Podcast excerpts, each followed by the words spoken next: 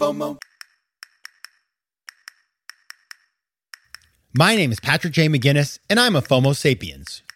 And since you're here, I'm going to bet that you are too. And when you're like us and Monday comes around, you don't dread the new week. No, you wake up every Monday morning knowing that this week might just be the best one yet. This is Faux Monday, the snackable show that starts your week right with hot takes, life hacks, listener mail, and even some FOMO therapy.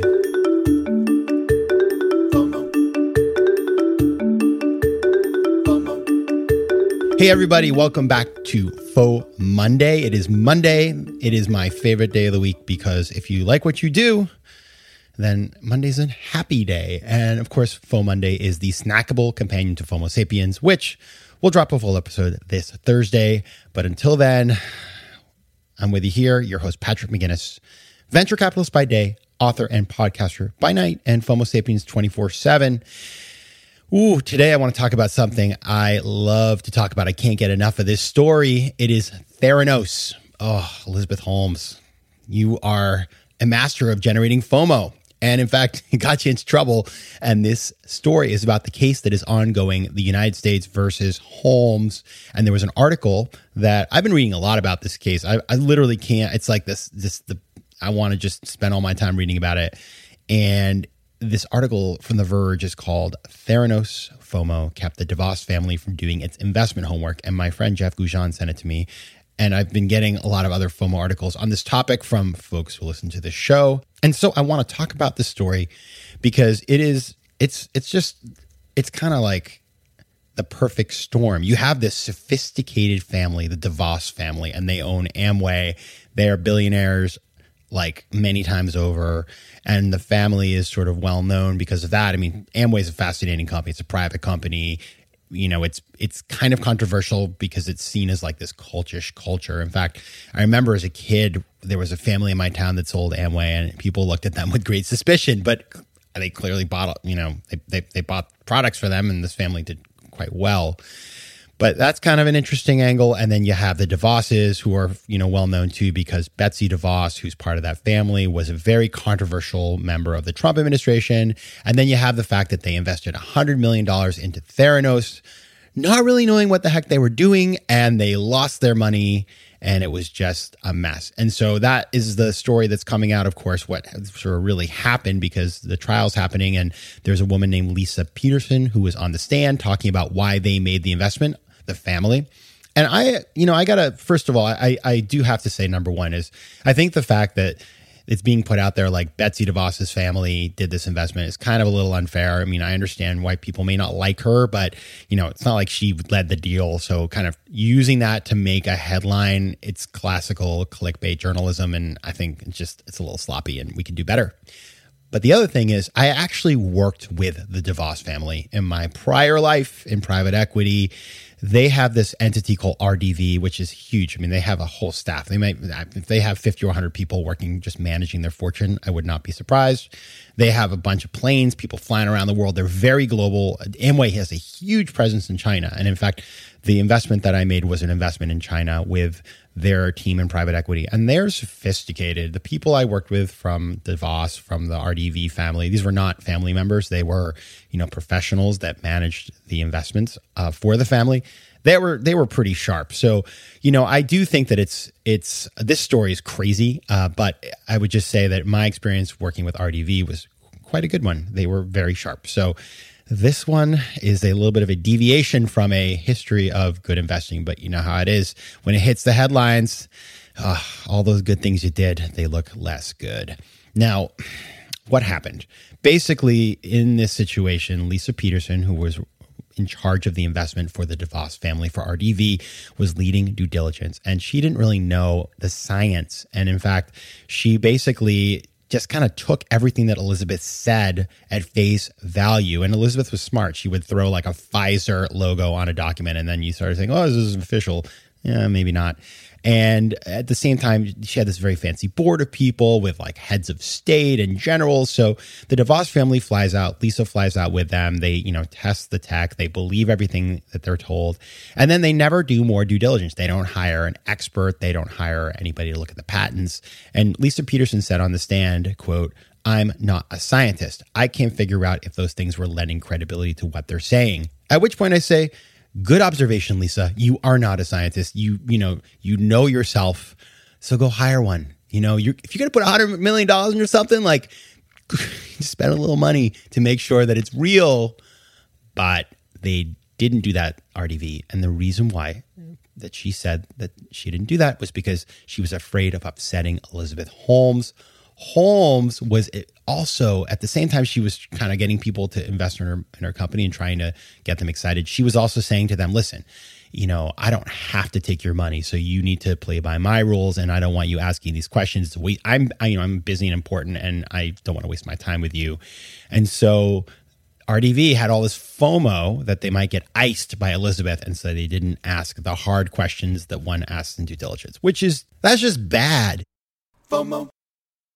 Quick math. The less your business spends on operations, on multiple systems, or delivering your product or service, the more margin you have and the more money you keep. But with higher expenses on materials, employees, distribution, and borrowing, everything costs more. So to reduce costs and headaches, smart businesses are graduating to NetSuite by Oracle. NetSuite is the number one cloud financial system, bringing accounting, financial management, inventory, and HR into one platform and one source of truth. With NetSuite, you reduce IT costs because NetSuite lives in the cloud with no hardware required, accessed from anywhere. You cut the cost of maintaining multiple systems because you've got one unified business management suite. And you improve efficiency by bringing all major business processes into one platform, slashing manual tasks and errors.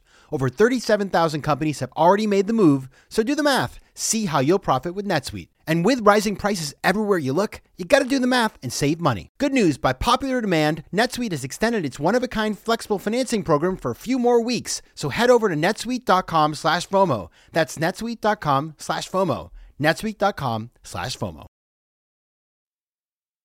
FOMO. I'll tell you something. If you, uh, any, if you guys have a $100 million and you want me to invested on your behalf, I promise you I will do the due diligence. Maybe the investment won't go will not go well, but it won't be because I was too afraid to ask hard questions. That is that's just lame. It's just lame and it's not an excuse. And so what I want to tell you is just here's my take on this. My my hot take on the situation. I got five things to say. Number 1, we all know FOMO has two elements. The first is aspirational FOMO. And what I see here is aspirational FOMO causing a massive blind spot. You know, the DeVos family, RDV, believed that they were going to make a ton of money, ton of money. It's like, you know, it's, it's greed. And as a result, that desire to make a, you know, a ton of money on this crazy, amazing, what looked like a sort of, you know, changing the world kind of company, it, it caused them to sort of just like stop thinking. Okay just completely stop thinking. So that aspirational FOMO, the idea that I want something I, I don't have right now, it's very powerful. And if you use it against people, which Elizabeth did, their greed will overcome their skepticism. Number two, the second kind of FOMO is herd FOMO. And we see the herd here because you have a situation in which you've got all these really famous people like James Mattis, you know, the general, he's on the board, and, and Kissinger, and, you know, those types of people. And so, you know, DeVos family flies out and they're like, well, you know, you got all these smart people on your board, and also you have smart investors, and oh, Rupert Murdoch might invest, and, you know, all this kind of stuff. So the herd, they join the herd and they say, well, I'm protected. I'm in the herd. You know, if I'm with all these other smart people, like, I don't need to do my own work. I can just kind of skate off of their work. Yeah, you know what? If you have a hundred million bucks to throw into something, do your own work. Okay. That's, that's like, again, it's just as somebody who did investing for a living on behalf of a large institution that managed other people's money, that's just not okay. It's, it's poor and it's, it's not forgivable. I'm, I'm still upset. Number three, uh, fear. I, I just find it amazing the power of fear. The idea that if you're not able to participate in this investment and you you miss out, the fear of missing out, FOMO, how powerful it is to get you to completely outsource your thinking to nothing. So remember, investing out of fear or acting out of fear of, of upsetting somebody, that's not a power move. Strong people don't do things out of fear. It's just a bad way to, to manage your investments in your life. Number four, always invest in what you understand and what you know. I mean, it's so basic, but it's sort of like the, when I see people investing in startups and they have no idea how to describe what that company does, they can't even assess if the technology makes sense or not. It's just that is top of the market behavior, and you know at some point the market corrects, or you you run into some fraud like what happened with Theranos, and you will get burned. It's just the way the world works. And finally, this is the part that really irritates me accountability. Like, what is the accountability for the people who make bad investments? Now, I don't know what happened to Lisa uh, and the other members of the team that worked on this deal. Maybe Lisa got in trouble, maybe she didn't. But I will say, people make bad investments all the time based on FOMO, and a lot of times they never pay the piper. Nothing happens. And so I do think it's important to recognize and hold people accountable. If they if they, you know, make bad investments because of lack of judgment, they should they should be held accountable whether they lose their job or or something else. And I will say there is one upside to all of this, which is that I can guarantee Lisa will never make an investment based on FOMO ever again. Like this is great learning. And in fact, listen, I'm not perfect. I made investments uh, based on FOMO all the time early in my career. I was an investor in the early days of the internet. We invested in concepts that made really no sense. And I learned from that experience, having been burned when they all blew up and I had to sort of like restructure the companies and fire people. Uh, I learned how painful that is. And I said, never again. And that's one of the reasons why I'm not a FOMO investor. It's probably one of the, I mean, I've, I've stayed away from a lot of trendy investments.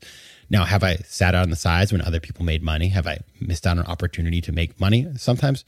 Yeah, undoubtedly. But you know what? I sleep better at night. And so I'm okay with that. So, anyway, just to recap my five hot takes aspirational FOMO is, you know, it is here in this story in many ways. Number two, the herd FOMO is also here and you combine them together and it's just like boom.